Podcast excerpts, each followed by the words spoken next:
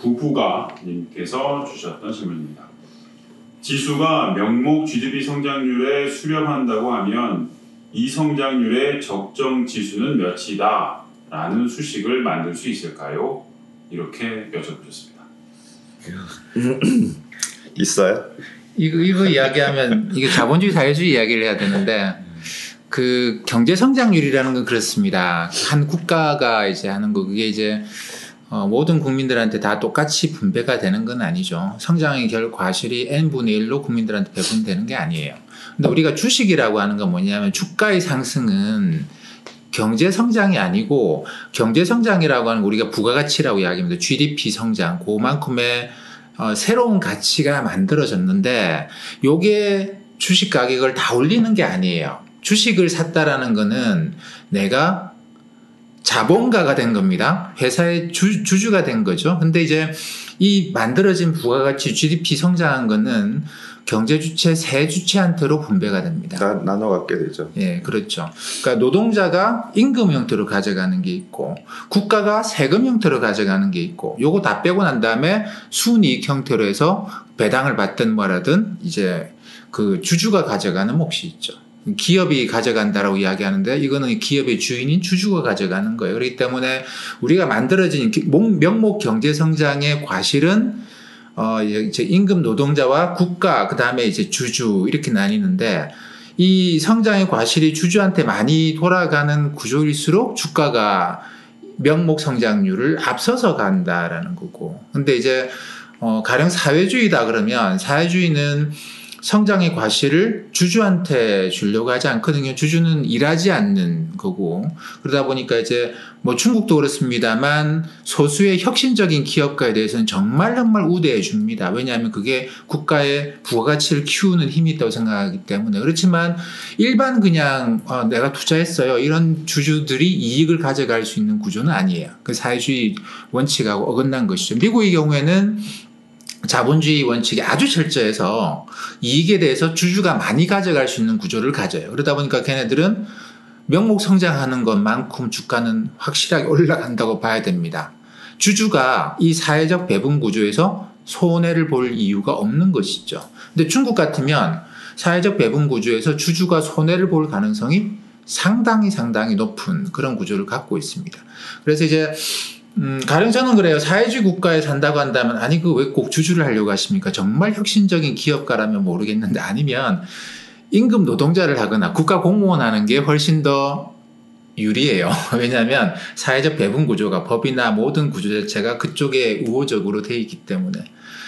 그래서 이제 주식을 한다고 한다면 그 나라의 GDP 성장률을 보는 거는 저는 굉장히 잘못된 거라고 봅니다. 그게 어떻게 배분이 될까를 봐야 되는데 정확한 말씀인 것 같아요. 그러니까 중국 같은 경우가 전 예, 대표적으로 이 상당히 경제 규모도 크면서 고성장을 해왔던 나라잖아요. 근데 중국의 주가 지수를 보면 상당히 오랫동안 오르지를 못하고 오히려 뭐 정, 이 박스권을 헤매거나 하락하는 경우도 있었어요. 경제 성장률이 전 세계적으로 상당히 높은 국가임에도 불구하고 오르지를 않는 거죠.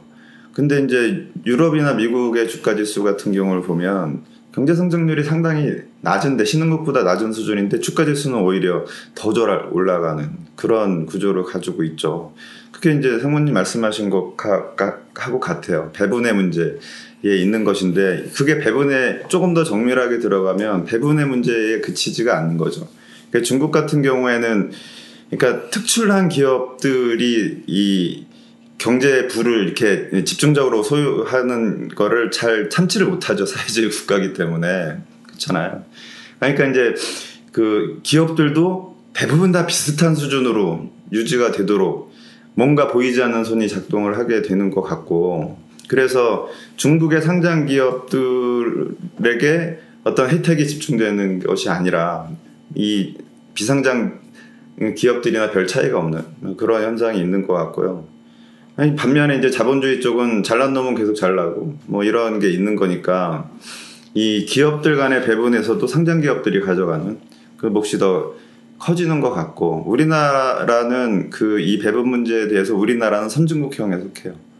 이 그게 맞는 통계였는지 어쩐지는 모르겠지만 뭐 한국은행에서 두 차례에 걸쳐서 이런 배분 문제를 가지고 리포트를 쓴 적이 있었는데 저, 저도 깜짝 놀랄 정도로 기업들이 가져가는 몫이 크더라고요. 이게 이 개인들이 가- 가져가는 몫은 오히려 점점점 줄고 있고 기업이 가져가는 몫은 크니까 아마 경제 우리도 이제 경제 성장률보다 주가 상승률이 더 높은 나라 쪽에 속해 가지 않을까 그 추세가 유지되고 있다면 근데 그 통계가 이제 잘못 좀 저는 굉장히 심각하게 잘못됐다고 생각해요. 왜냐하면 이번 정부 들었을 때 이제 그 낙수 효과 없다. 기업이 과실을 다 가져가고 이게 이제 개인들한테 돌아오는 낙수 효과가 없기 때문에 소득을 다시 움직여야 된다. 이런 이런 정책을 내세우신 분이 그 통계를 갖고 이제 설명을 하셨는데 저는 그 통계가 아주 아주 심각하게 잘못됐다라고 생각, 통계를 잘못 봤다고 생각을 그때 리포트도 냈었는데 그 리포트가 어, 우리 사회 이제 그쪽 분들한테는 굉장히 심각한 어떤 그런 것이 돼서 그 내용이 뭐냐면 우리나라의 이제 국민 소득 아까 말씀드린 부가가치를 배분을 하는데 그걸 이제 이것도 하나로 나오지 않아요. 이게 여러 개가 나오는데 우리나라가 이름을 잘못 붙인 통계들이 많아요. 그게, 음. 그게 소득이라고 소득이라고 해놨는데 우리가 생각하는 소득은 가처분 소득은만 우리가 생각하는 소득이고 근데 가처분 소득으로 분석해 보면 기업이 가져가는 몫이 늘지를 않아요. 어, 가게가 정부가 가져가는 몫이 늘어. 이게 왜 그러냐면 세금을 더 많이 걷는 것도 있지만 이게 이제 뭐 국민연금이나 이런 준조세. 것도, 어, 준조세 그게 늘어나면서 그래서 제가 이제 그 결론적으로 아니 기업이 가져가서 가게가 못 가져가는 게 아니고 우리가 준조세가 증가하면 사회적 부담금이 증가하면서 나타나는 현상이다. 선진국형이다. 이렇게 결론을 내렸는데 그 그분이 쓰신 통계는 뭐냐면 고 가처분 소득 이전에 세금 이런 게 포함된 걸 소득이라고 해요. 그것도 소득이라고 하는데 그다음에 감가상각도 포함시켜 놨어. 음, 근데 그걸 소득이라고 부르면 안 되는데 우리나라 통계에 그것도 소득이라고 되어 있는 거예요. 근데 진짜 가처분 소득 위에 그보다 더 많은 것들은 소득이 아니에요. 근데 이제 감가상각 포함돼 있고 세금 포함된 걸 놓고 보면 기업이 감가상각 해야 될 게 많죠. 기업이 공장을 기계를 돌리는데 기계에서 이게 기계가 10년 만에 다 이제 없어진다. 그러면 10분의 1씩 이걸 가격을 깎고 나가야 되거든. 그 그걸 깎은 거를 기업이 뭐 그 돈 구경이라도 해봤나. 근데 이걸 소득이라고 잡아놓고 그 다음에 번 돈 국가에 세금 냈는데 그것도 잡아가지고 기업이 많이 가져갔다. 그래서 제가 이건 아주 심각한 통계 어, 잘못 해석한 거다. 그래서 이 정책 방향을 바꿔야 된다. 이거 이 아니다. 기업을 그렇게 때릴 일이 아니다. 그럼 정부가 그러면 지금 준조세를 사회적 부담금을 낮출까? 그것도 아니지 않냐. 그러니까 이거 분배의 관점에 생각하지 말자. 성장의 관점에서 좀 생각을 해보자. 뭐 그런 리포트를 어, 낸 적이 있죠. 제가 통계 오류가 있는 리포트를 보고 말씀드린 거네요. 네, 근데 준조세라고 하면 그 부분은 저도 전적으로 동의를 하는데 지금 감가상각비 말씀하셨잖아요. 그 감가상각비와 준조세 중에 어떤 것이 더 컸을지 잘 모르겠어요. 준조세 다, 다 합친 것과 감가상각이 비슷하지 않을까라는 생각도 들고 감가상각의 규모가 상당히 크거든요. 그런데 이 감가상각에 대해서 우리가 옛날에 생각했던 거하고는 지금 생각들이 많이 바뀌고 있어요. 그러니까 감가상각은 돈이 나가는 돈이 아니에요. 그렇죠? 그러니까 그거는 그냥 기업의 수익에 비용을 대응시키기 위해서 만들어낸 개념이고 아 감가상각이 자- 이 어떤 서- 이 기업이 투자한 거를 몇 년 동안 이렇게 깎아 나가는 거잖아요. 그러면 그 몇 년 내용연수라고 하는 그 몇 년이 지난 다음에 그만큼의 재투자가 일어난다는 전제를 깔고 있는 건데 실제로 그런 일이 발생하지 않거든요.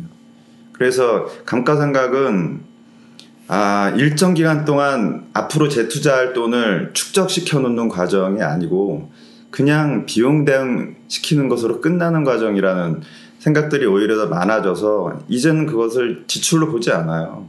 그래서 어떤 뭐 무디스 같은 신용평가사들도 이그 부분은 건드리지 않거든요. 감가상각비를 옛날과 같이 생각하지 않아요. 그러면은 기업들의 어떤 그 소득에서 감가상각 부분까지 포함시켰다고 예, 그 부분이 이제 오류라고 말씀을 하셨으니까 아 이제는 그 그거를 어떤 배분해서 빼야 되느냐 아니냐 이것도 역시 고민을 해봐야 되는 이슈라고 봐요. 맞아요. 그게 좀 그 금융의 고급 과정으로 가면 요게 이제 기업의 적정 주가, 적정 가치를 계산하는데 굉장히 심각한 이슈예요. 이 네, 감가상각을 이거 맞아요. 어, 네. 어디다가 넣고 어떻게 처리해 주는 게 진정한 이 기업의 가치를 평가하는 거냐.